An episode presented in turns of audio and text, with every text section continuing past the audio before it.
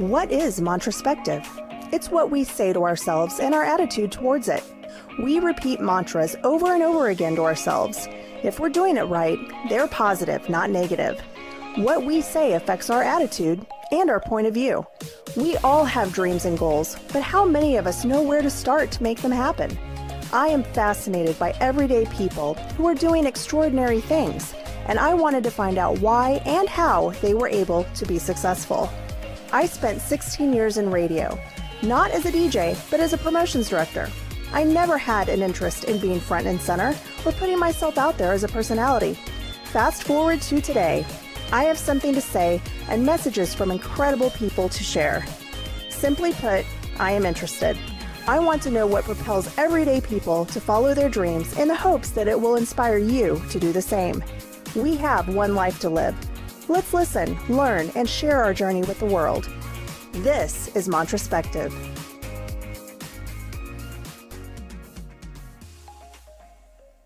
Mantraspective would like to thank our sponsor, if you're looking for a one stop shop that offers yoga, meditation, Reiki, readings, and various other classes, along with being a metaphysical store, check out Mantra in Blue Springs, Missouri off 7 Highway.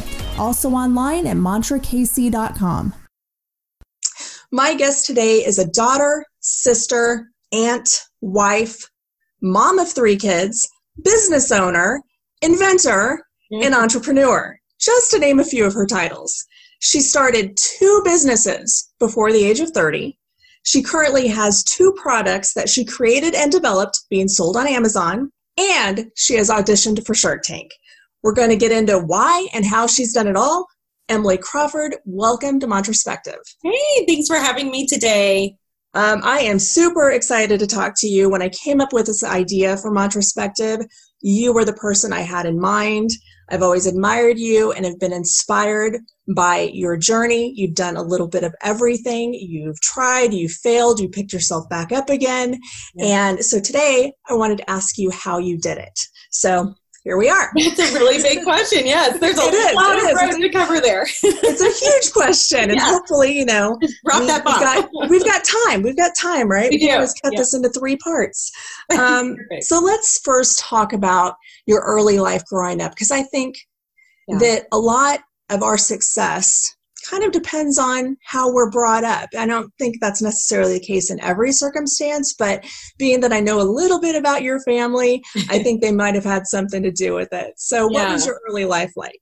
So I grew up out in Greenwood, Missouri, in the middle of the country. Before Greenwood was actually like a, a town of many people. it was a four-way stop with a stop sign and gravel roads, and the closest neighbor was pastures over so I, um, it was just me and my siblings, and we had to find something to do with ourselves, and that I think is where my creative talent kind of started. And um, I come from a very driven family as well. We're kind of overachievers. Where uh, my father is a physician, he's um, in family practice, and my mom is a nurse, and they actually work together running his business, his his practice.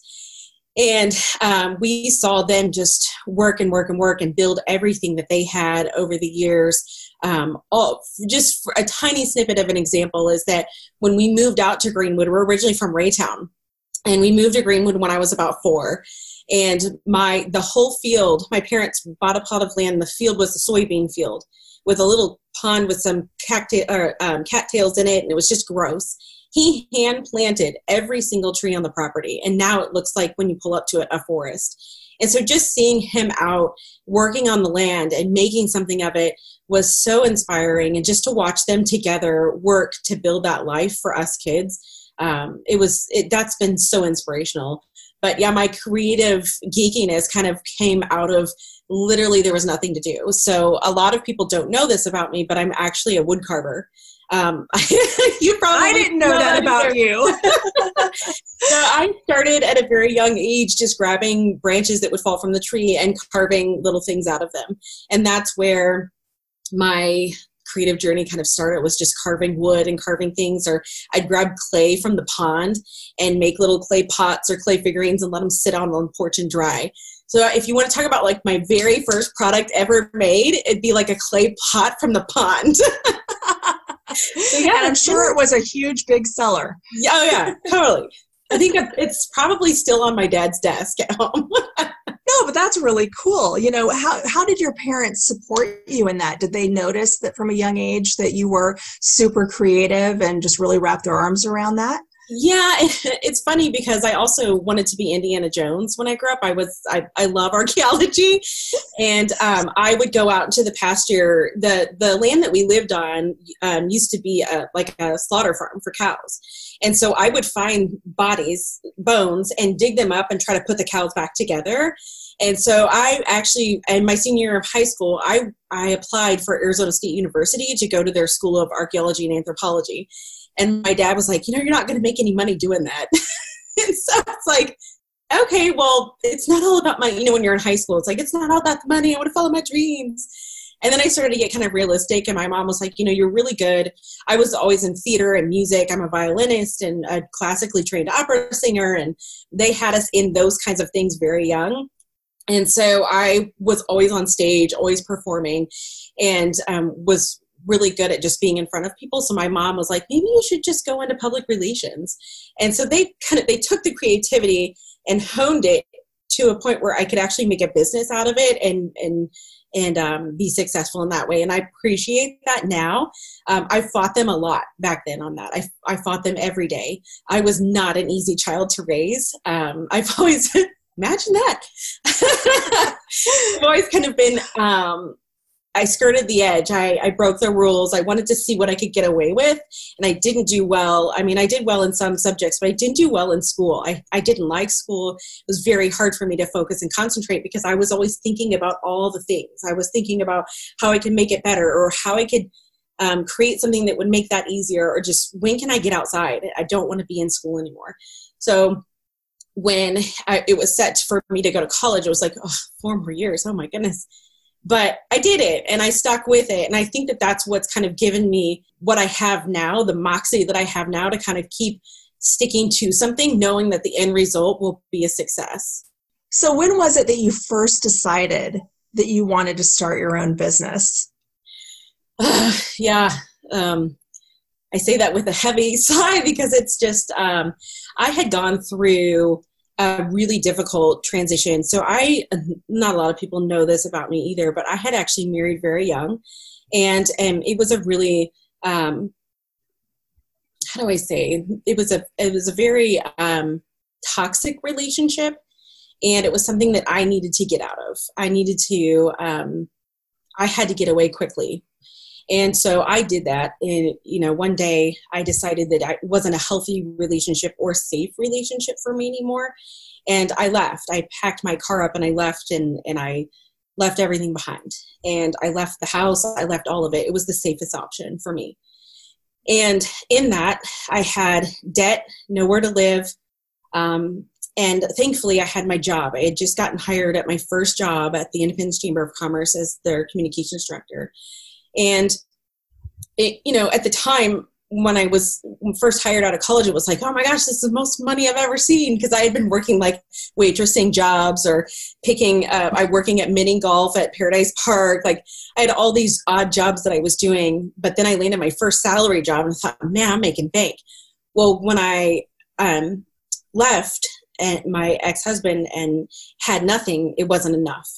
And so I found myself in a situation where I was just completely lost. Um, and I was also recovering from a uh, medical accident where it left the entire um, left side of my face not numb. Like I don't have feeling in the lower left side of my face.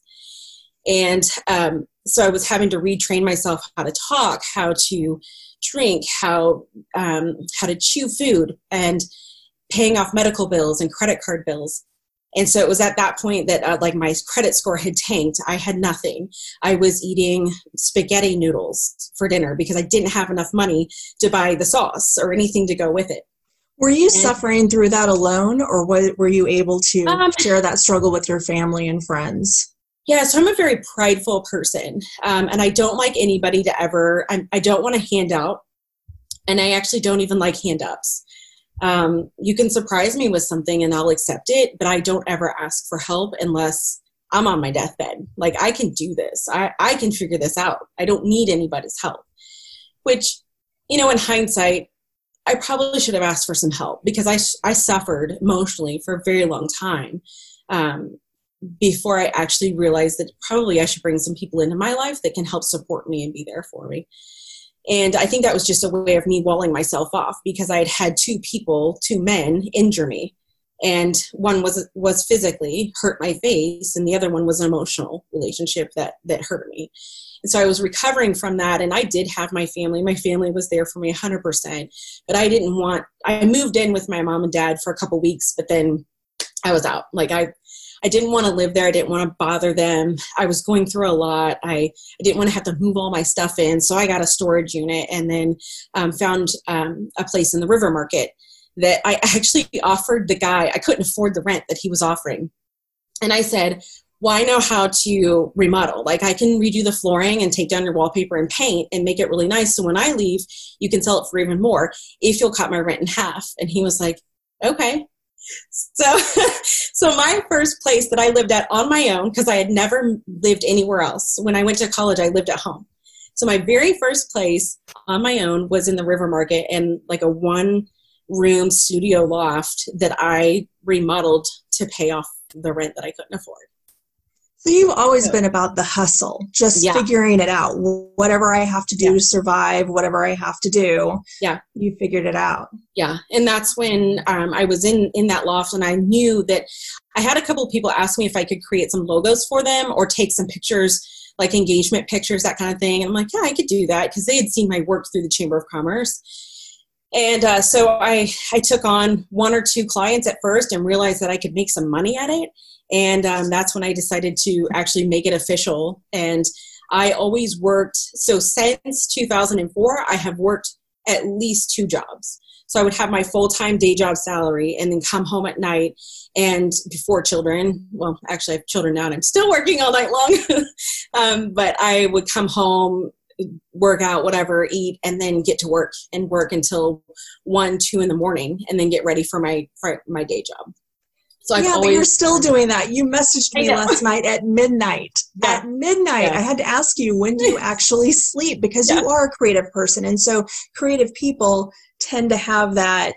There's no regular schedule type of thing, and you sometimes you get your best ideas at night. I know I keep my phone by my bed, which I know you're not supposed to look at your phone. The bright light interrupts right. your sleep, but when I get an idea, I want to get it down.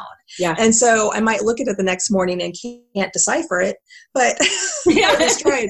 And I feel like you're uh, the same way that that's yeah. that that's how you get creative. So sure. you started your first business and did you know anything about starting a business how did you no. how did you come about that how did you learn where did you go who did you ask so i knew nothing I literally um, I found an accountant that was a member of the chamber, and I sat with her and said, "I don't know what I'm doing. Help me." And she's like, "Okay, you need to fill out these forms."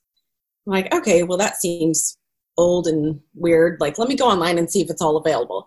So I get online and realize that everything you could possibly need to apply for a business license is all online, and it costs like fifty bucks. It's so so easy. Um, but people don't realize that. so they think they have to hire a lawyer to create the entity and you got to do this and that. It's like you apply and 30 minutes later, you've got your business license. Like it's so, so easy. Um, so yeah, that's what I did. I, I utilized my resources at the chamber, um, and then basically just went online and started googling like state of Missouri business license and what I would need, um, whether it was better to be an LLC or a partnership or you know whatever.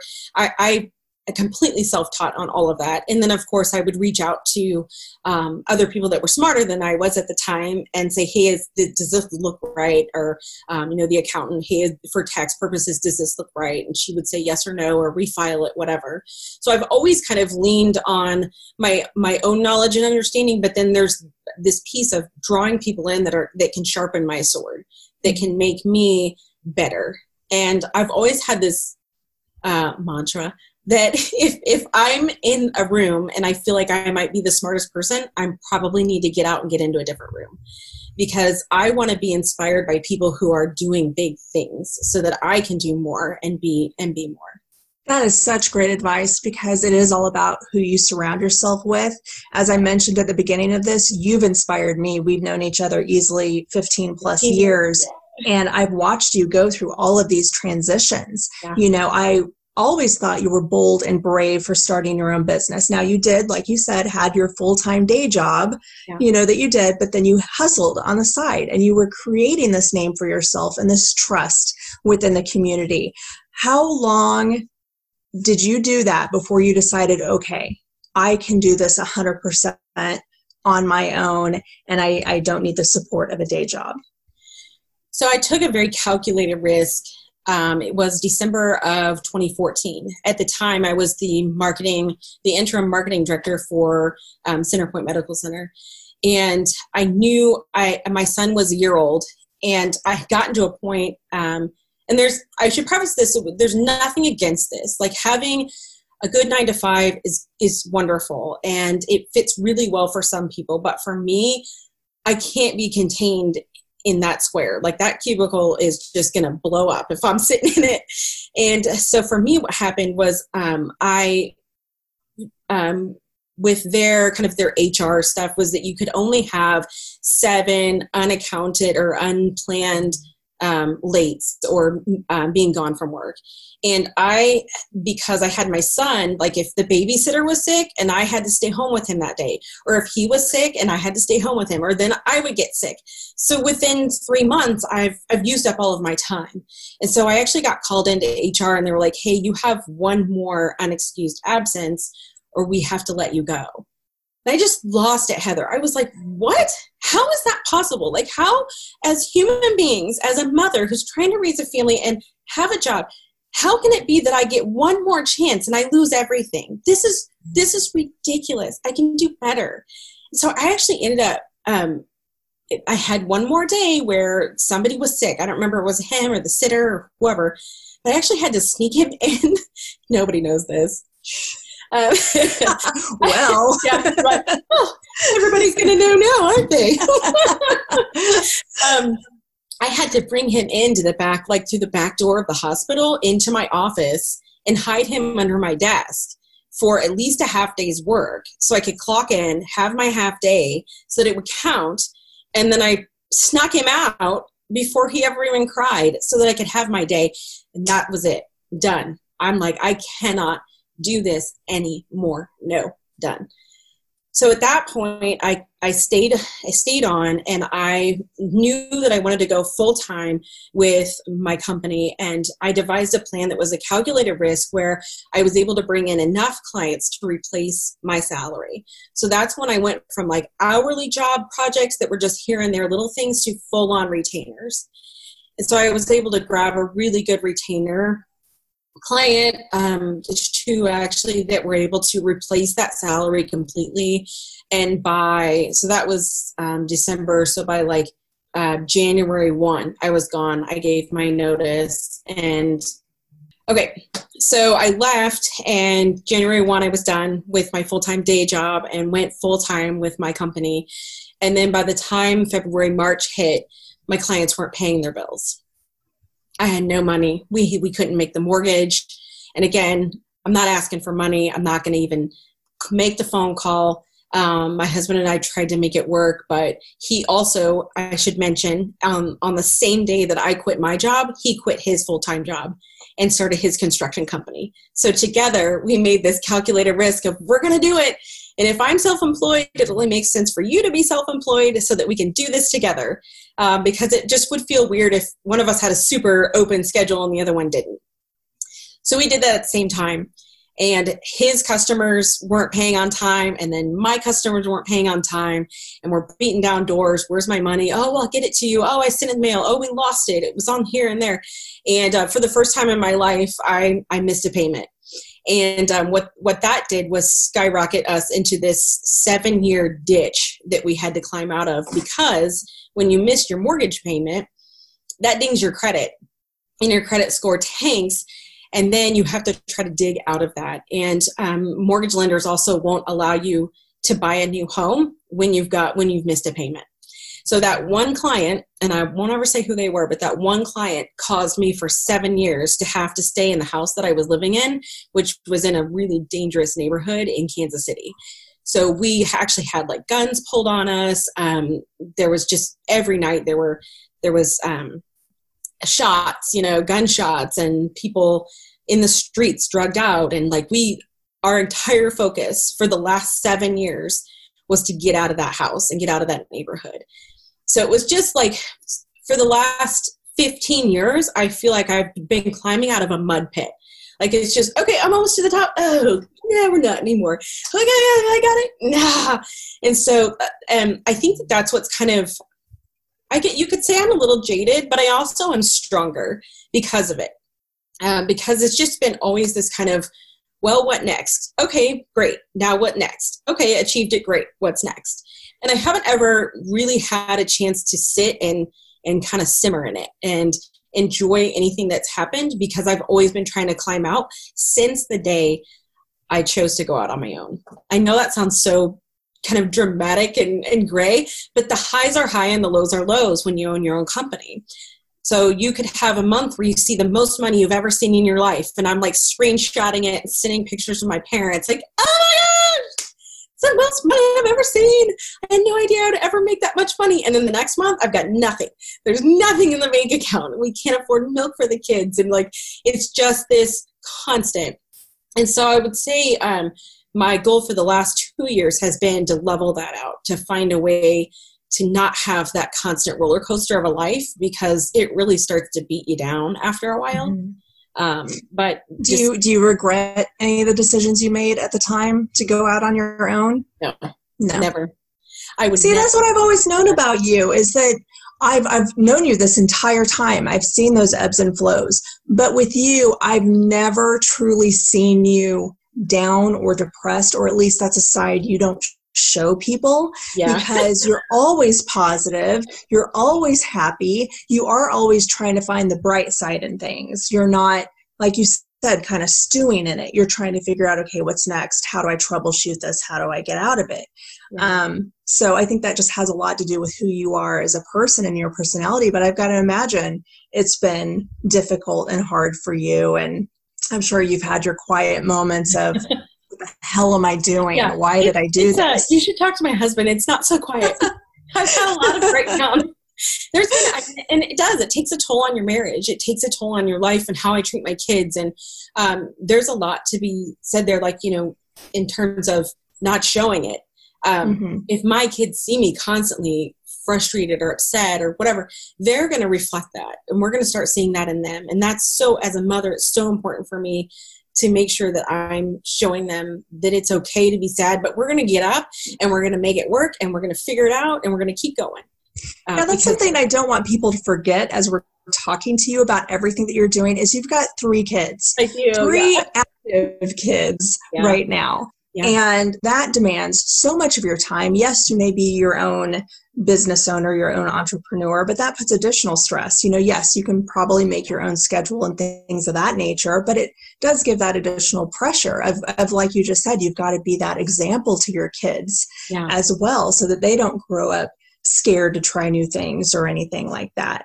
Um, so yeah, we've talked about you have two businesses. You have OA Creative, mm-hmm and you have Trio Marketing. Yes. Yeah. Okay, so tell us a little bit about that and how that came about. Yeah, so um, in Ooh, I gotta come come back a year. So about uh, we just sell Trio Marketing just celebrated its one year anniversary um, on the first. So um, la, in 2018, I believe, um, I had hit a patch with my business where I couldn't possibly take on any more work um, and I it, it was good. It was a good thing. It's so much work, but I could only spare so much time. And I found out I was surprised pregnant with my third baby, and it was like, oh wow, yay! what a blessing. Um, and so I, I was working myself to the bone and then um, found out I was pregnant again. I'm like, this isn't going to work. I can't. The only way to du- duplicate myself is if I start doing some type of courses or I teach people how to do what I'm doing. Or, and at the time, I was also developing my first product, which was the Bumblebee. And so it just became this point where I needed something, I needed more people to help me. And so my longtime friend Carol, Carol Sowers, who I had partnered with already, she had her own company, 1112 Communications. And so she and I were always out doing um, business together anyway. And we got together and said, hey, you know, what if we like merged this thing and made it an actual company instead of people wondering, well, who do I write the check to? Who does it go to? Um, and then our friend Allie, who was working with us as well at the time, um, was doing project management for a company in the river market. So we thought, well, why don't we bring Allie in and the three of us get together and be like this powerhouse team of women um, and run this business and see where it can take us? You know, taking all of our current clients and merging them into one. And um, yeah, that that conversation started um, in I think March of let's see what year that started in March of 2019. I had Lula in April, and then by May we were out working. We were so I gave myself like a month to recover, and then it was like we gotta go. There's money to be made and clients to keep happy, and um, so that's how Trio Marketing came about. And then um, with OA Creative, it um, it was still kind of this entity there that I didn't want to really shut down. Um, but my product development company was actually named Rockin' by Baby. So like Rock and by Baby. Yeah. and I had a famous rock star come after me for trademark infringement when I tried to apply for patent and trademark. And it's a famous drummer from a really famous band, and I'm not allowed to talk about it. Uh, but essentially, he was like, Yeah, you can't use that name in this category because I have a baby line and it's called Rockstar Baby. I'm like, What? So well, I that's not at all the same, but okay. Yeah, no, not even. And he didn't even sell the same products I did. He's like selling pacifiers and t shirts and stuff. And like, okay, well, I'll try to fight this. So I get a lawyer. Of course, that's money and all these things that happen when you run a business. Like you can either choose to fight it or let it go. And I had had Rockin' by Baby since before Haddon was born. I started that in 2011 as an apparel company because we just couldn't find anything fun for him to wear. So I'm like, I'll just make my own. And then people started noticing it. And we're like, oh, what is that? And so I started making onesies for people and and then it kind of turned into um, product development for babies. And so that that was this last fall fall of 19 i was uh, given that cease and desist letter and i tried to fight it and it just came down to he had millions of dollars. He, he kept coming back with more like you can sell in this category but not this one or you can sell the lounger under this name but the b under this. Like well if i'm trying to build a brand i can't have my products under four different names in different categories. I'm not doing it. So I threw the flag in and said, I'm done. I whatever, whatever, whatever you want me to do, I'll do it. So he made me remove all of my products and have them all reprinted with a different company name. Oh my gosh. Yeah. Intense. Like wow. Probably one I, of the, you know yeah. So probably, I you know encourage listeners to do your own digging since you can't exactly say who it is and figure out who this person is who makes millions of dollars who wanted to keep a mom down. Yes. From right? you know having a successful, you know, product and career. That's severely disappointing. Isn't it? Wow. Isn't it, it is. It is. And now I'm super curious and I'm going to have to look into it and never listen to their music again. Yes. But that's well, that's pretty much my, I was going to create some shirts that said specific things, but I'm like, yeah, I'll take the high road. Uh, but it's interesting how things work out because what happened was then I had already decided to move on to trio marketing. And so I had this OA creative just sitting there so I had racked my brain for months trying to figure out what to rename Rockin' by Baby. And I'm like, well, why don't we just like, why can't OA Creative buy Rockin' by Baby? So because it already had all of the bank accounts set up and everything, I just did a sale for one dollar where OA Creative bought Rockin' by Baby, and that's how. And I added concepts at the end. So OA Creative Concepts is now the product development company. Brilliant. Yeah. See, that's you. That's problem solving. Yeah. It's figuring it out. but that's a perfect transition because I did want to talk about your two products. Not only are you out doing all this other stuff and you're helping other businesses, you know, with their marketing and PR and all these things, but you're like, hey, I've got ideas of my own.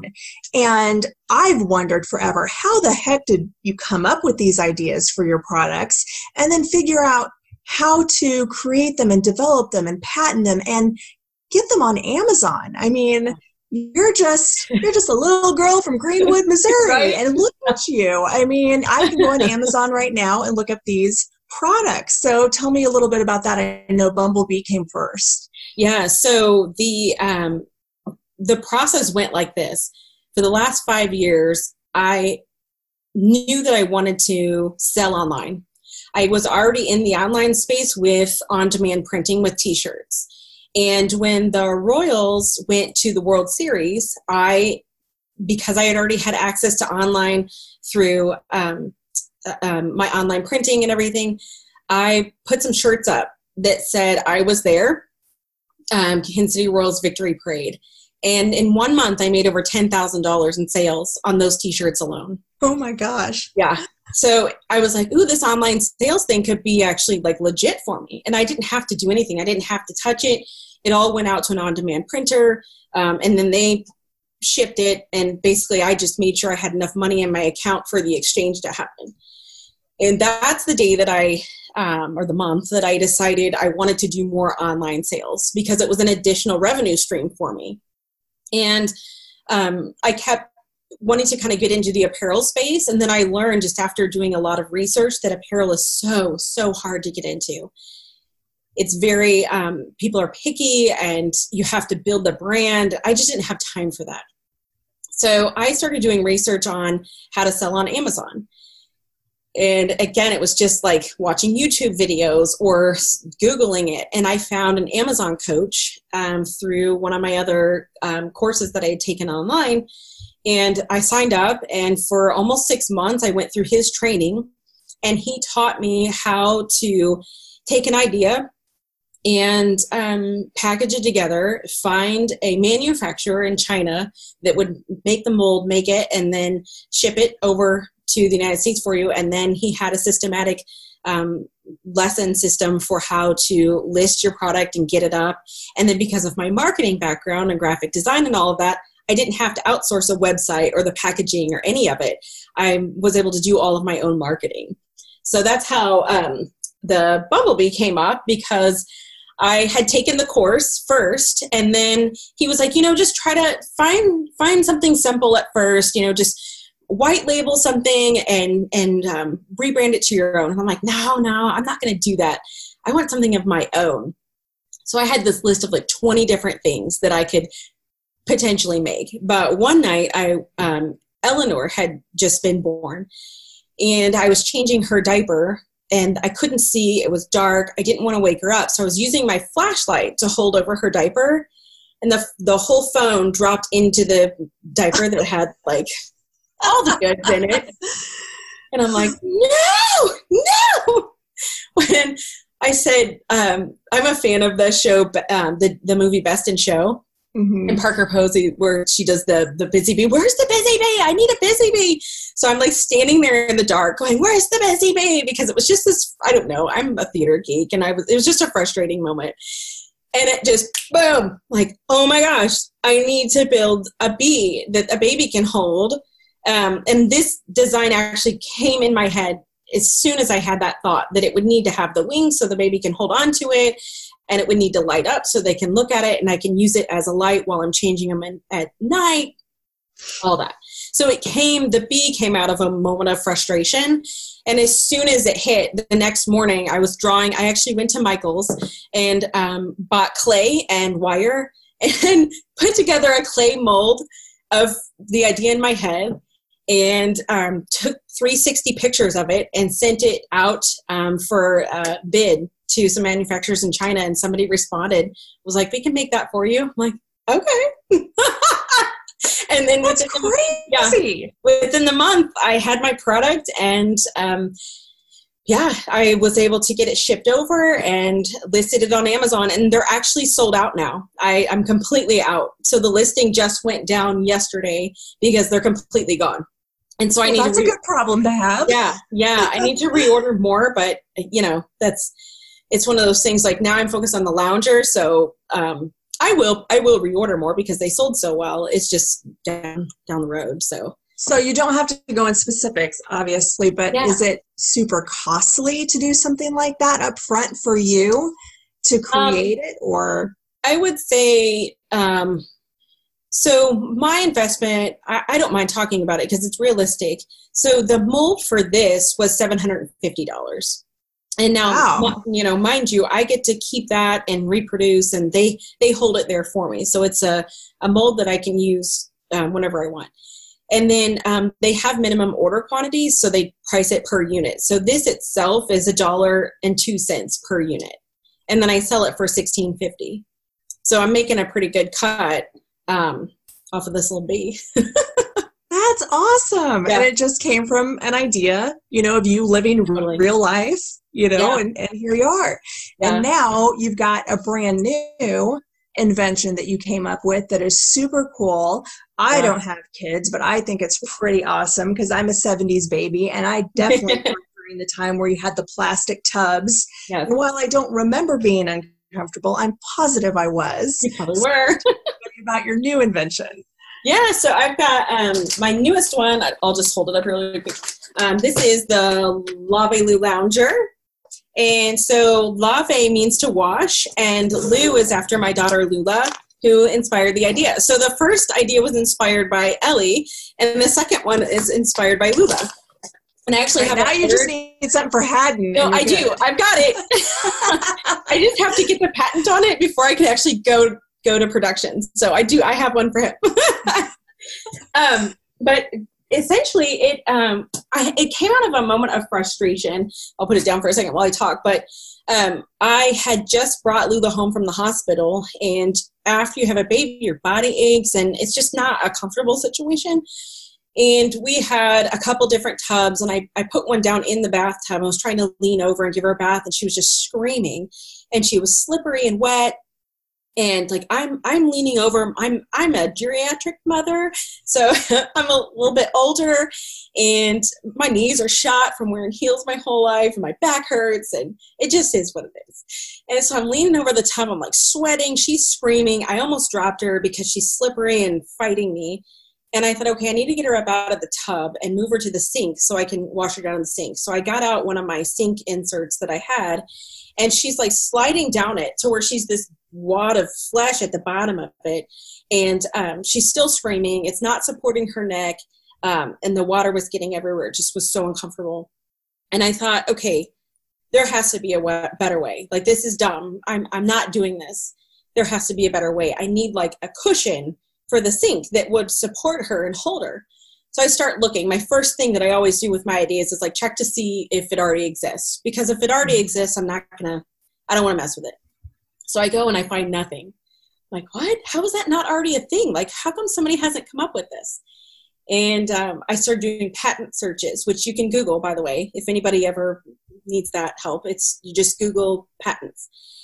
And I still found nothing. So I'm like, okay, well, I guess we're doing this. And um, I stayed up for like the next week, almost 24 hours, working my day job and then working with manufacturers in China because they're 14 hours ahead of us.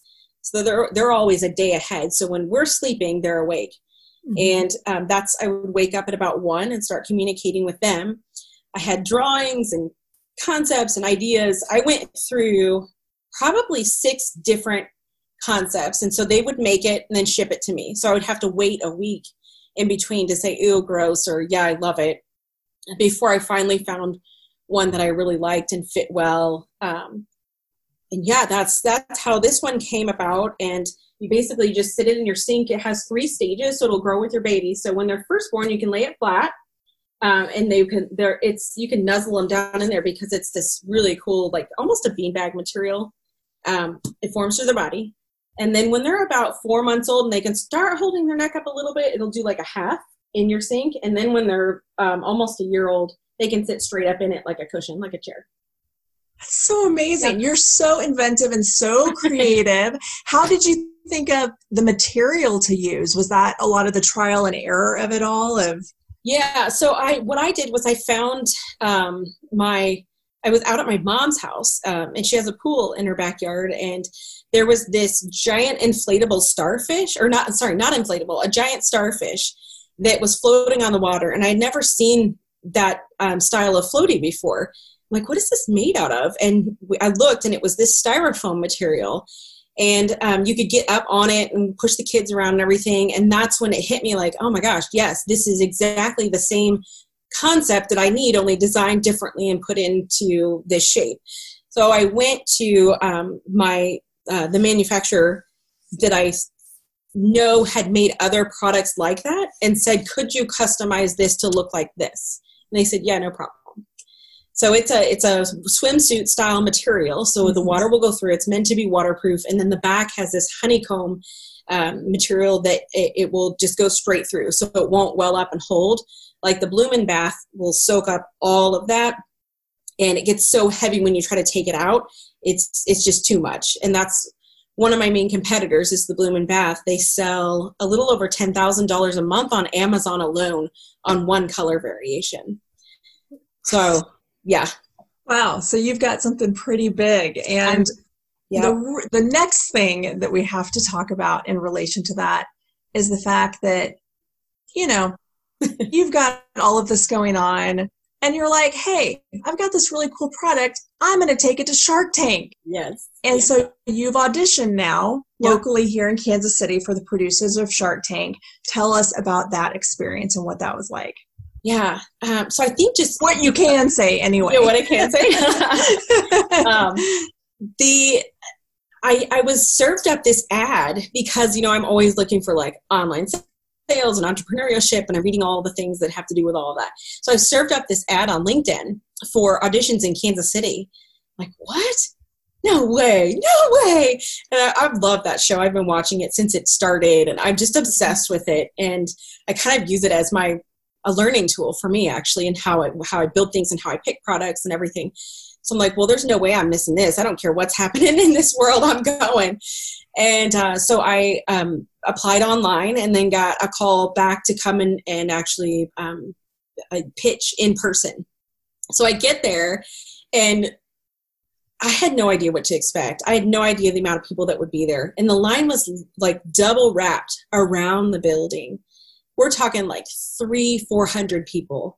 And my whole, like, I just went, oh, that's a lot of people. Like, I just, my whole, I, I was, I don't know, like you you at home and and behind your screen you think you're you know got your stuff together and your product's amazing and then you show up to an auditorium of people everybody has a product. And it makes you feel about this big. Makes you feel a little less special. Yeah yeah. I'm, I'm not the only one creating products in kansas city. Yeah.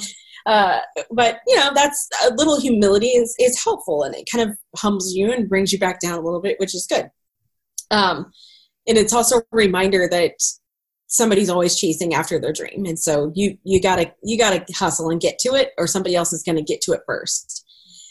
And so i get in there and um, i was in group j and they were going through the alphabet in order and it was taking like 20 minutes per letter. So i sat in the auditorium for almost three and a half hours just waiting for my turn. Because you can't leave. There was nothing to call you back to say hey we're getting close. You just sit there and like the nerves are just well i'm a nervous person. I am not um, we kind of talked about this uh, before but i'm used to being on the back end telling my clients what to do what to wear what to say scripting it out making the talking points all of that. So for me to be the person actually getting up and doing it even though i have a theater background and have sung in front of people it is terrifying terrifying like naked to the public terrifying.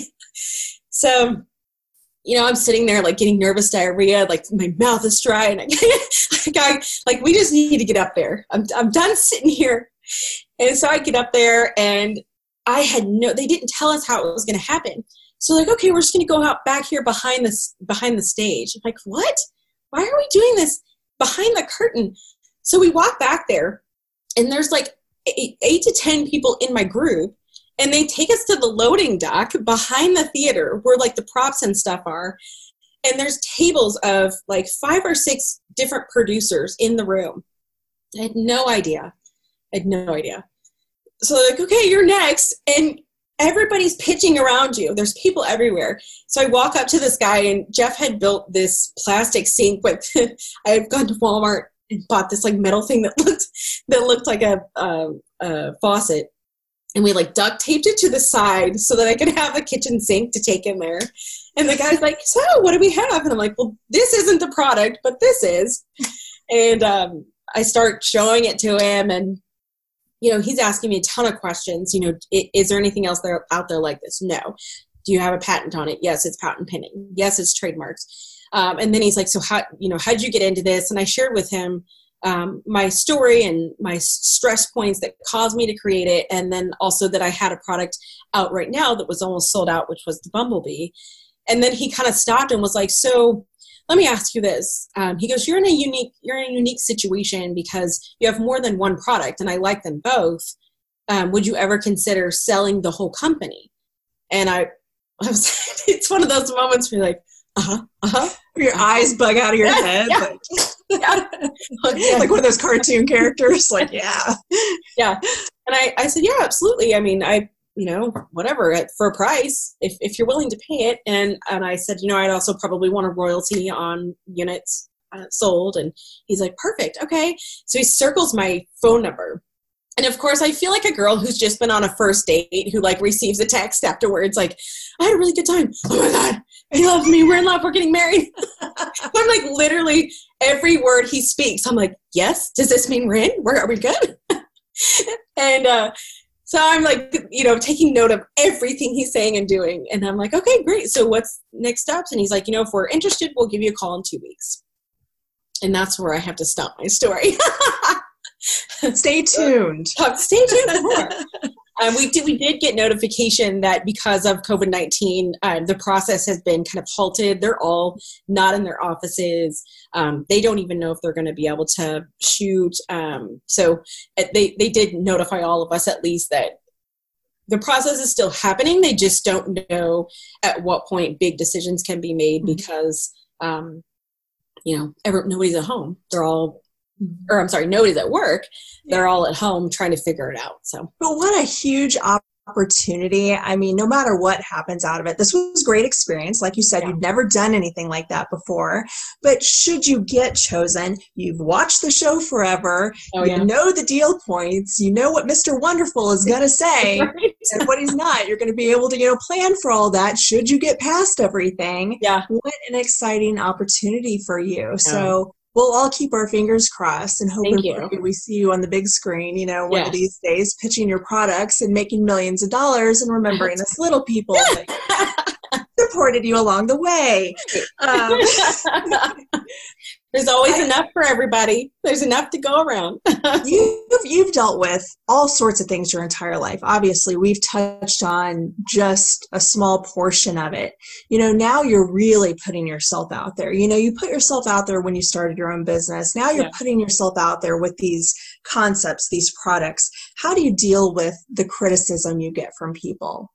Uh, yeah, it's not easy, and I'm I'm definitely a people pleaser, and I up until a couple years ago would always say yes to everything. I was not a no person. Um, I'd find a way to make it work.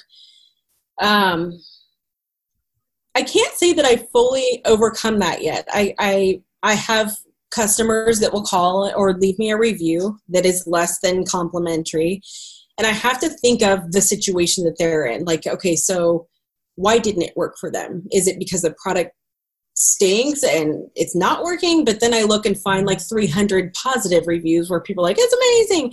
But that one bad one or the one bad comment will sit in my head for days months. Um, and i think it's one of those things where like time will heal it. I i have i've had to learn to let it go. Um, i've i've had to learn that this one person this whether it was negative or whatever their situation was, that doesn't define me and who I am. And I think too, because I'm so used to being um, the person on the other end, it's hard for me to put myself out there. But I've also learned that people buy products from those that they know and trust. And they have to get to know me and the story behind the products if they're going to start buying more. And so I I have been kind of shoved out into it in order to be able to sell. I have to do videos which are super uncomfortable because I've got extra baby weight. You know, I've I've gained 20 pounds since I was, you know, when I met my husband and that's all like my body carries the stress of everything that happens. So for me physically it's hard to get in front of the camera because I I'm insecure about those things. But then when I go back and watch the video, I'm like, well, that wasn't that bad. Like, I'm okay. I'm not a complete disgusting Quasimodo. Like, I'm, I'm, I'm okay.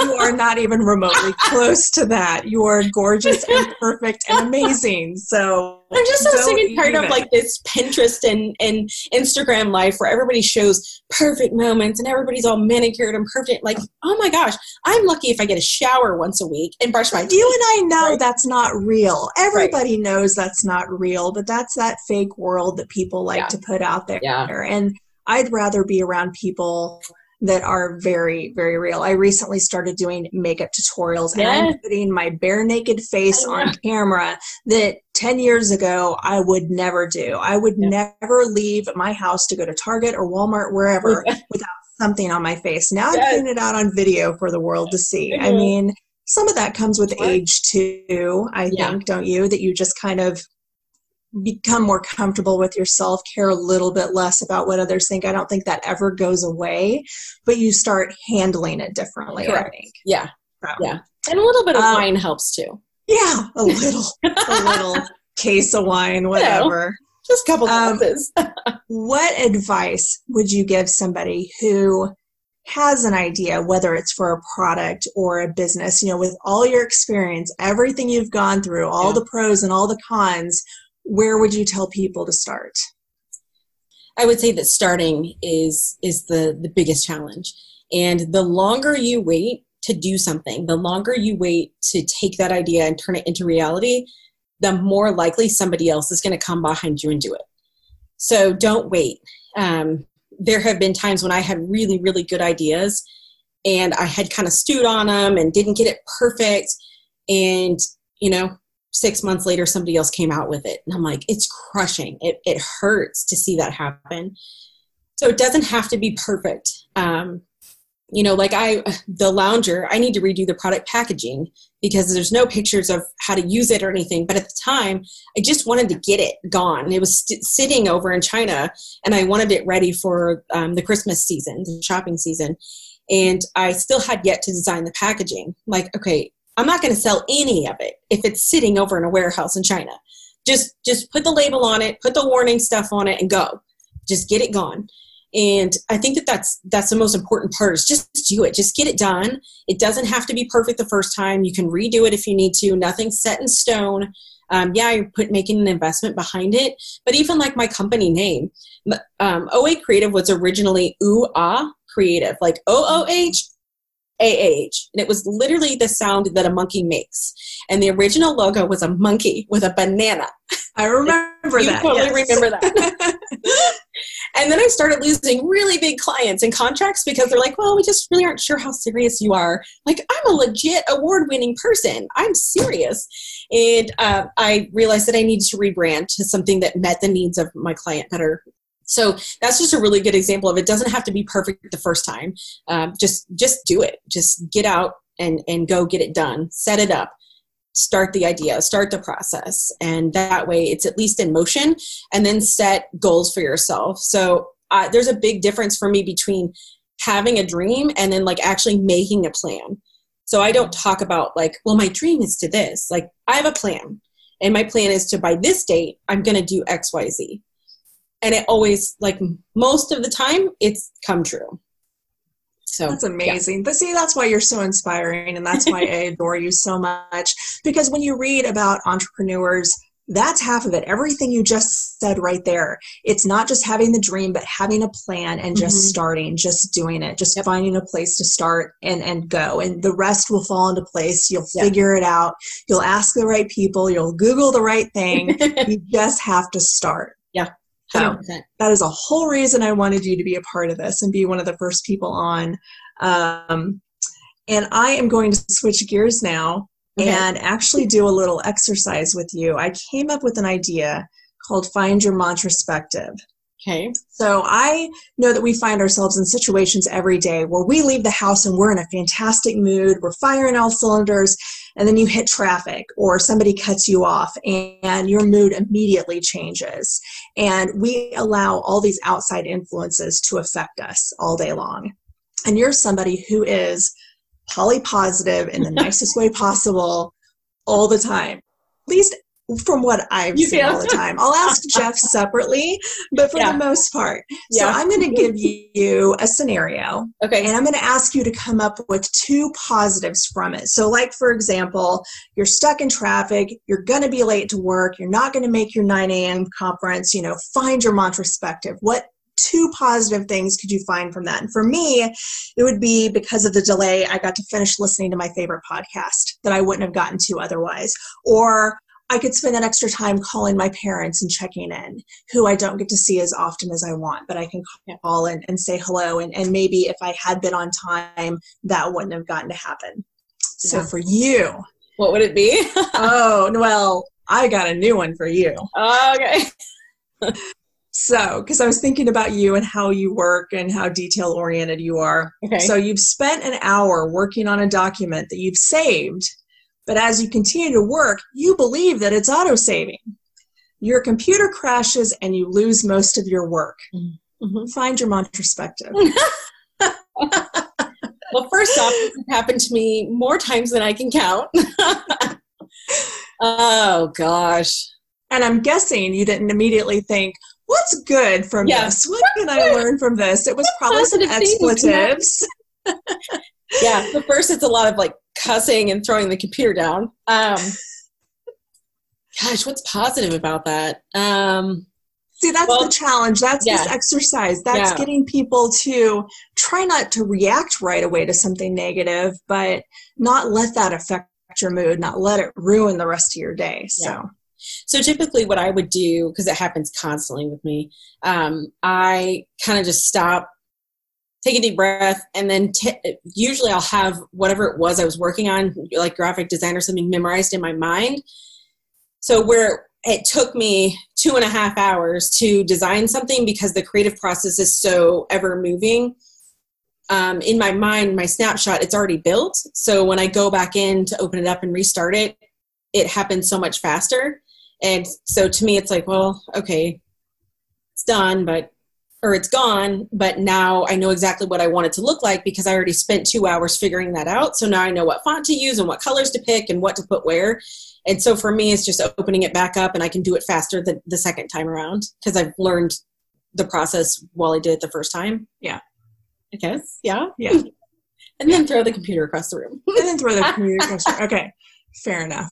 I'll, I'll, I'll take you off the hook with that. That was a hard one. I can okay. I don't even know if I could find two positive things out of that because it happens to me more often than not too. Yeah. So, yeah. but I'm trying. It's it's something that I'm actively trying on a daily basis. When something grates on my nerves, when something yeah. annoying happens, I try to stop and take a minute and not let it overtake me because it's really not the end of the world. Whatever's happening, right, can be fixed. So that's exactly right. That's and the purpose too, behind like, that.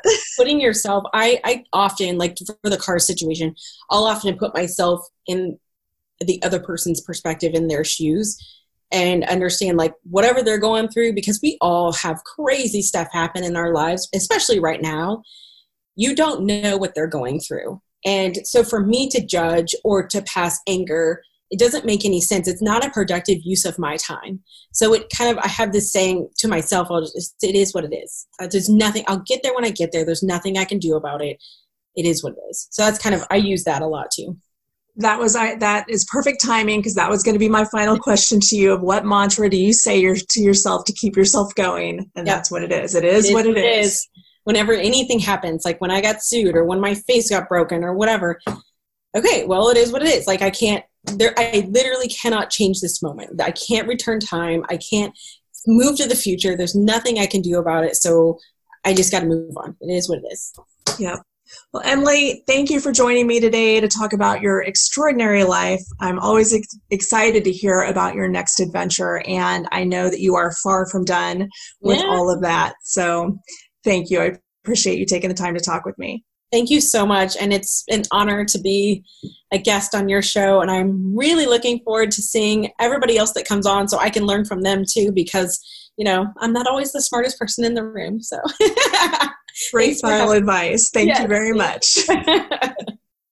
Remember, your thoughts become your reality. You have all you need to begin to make your dreams come true. Dream it, believe it, manifest it. Have a great week, and I'll talk to you again soon.